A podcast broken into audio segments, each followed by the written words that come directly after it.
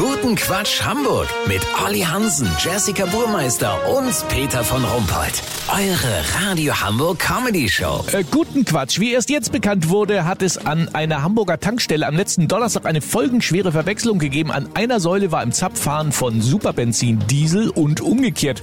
Diese Verwechslung kann die betroffenen Kunden mehrere tausend Euro kosten, da der falsche Kraftstoff den Motor zerstört. Olli Hansen, wie konnte denn das passieren? Also das weiß man noch nicht so genau, Peter. Es könnte ein Versehen, aber auch eine größer angelegte Sabotage gewesen sein. Sabotage? Wie kommst du denn darauf? Naja, später bemerkte ein Tankstellenkunde, dass sein Milchkaffee in Wahrheit ein Cappuccino war. Anscheinend waren auch die Tasten an der Kaffeemaschine vertauscht. Aber das war noch nicht alles. Die belegten Salamibrötchen stellten sich bei genauerem Hinsehen als Kochschinkenbrötchen raus und in der Waschanlage hat man statt der Komfortwäsche Plus die Aktivschaumwäsche mit Felgenreinigung bekommen.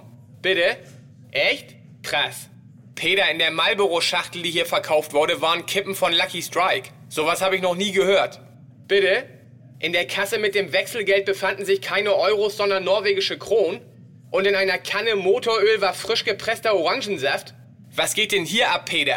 Du, die Polizei, die übrigens jetzt unter der Nummer der Feuerwehr zu erreichen ist, hat die Ermittlungen übernommen und bittet alle Hannoveraner, die gestern noch Hamburger waren, in diesen Tagen im Alltag besonders aufmerksam zu sein, bis man weiß, wer dahinter steckt. Lass so machen, ich fahr jetzt sofort ins Büdels. Sollte da Hafermilch statt Pilz aus dem Zapfhahn kommen, haben wir es hier mit einem nationalen Notstand zu tun. Das hättet ihr dann exklusiv, okay? Ja, skurrile Geschichte. Vielen Dank, Olli Hansen. Kurznachrichten mit Jessica Burmeister. Gesundheit. Weitere Corona-Regel gefallen.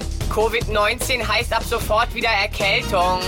Hafen City. Wenn er fertig ist, soll der 254 Meter hohe Elbtower für alle Hamburger sein, die mehr als 6000 Euro netto haben.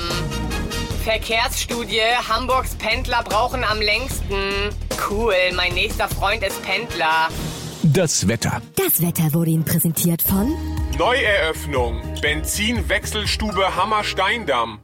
Das war's von uns. Wir hören uns morgen wieder. Bleiben Sie doof. Wir sind's schon.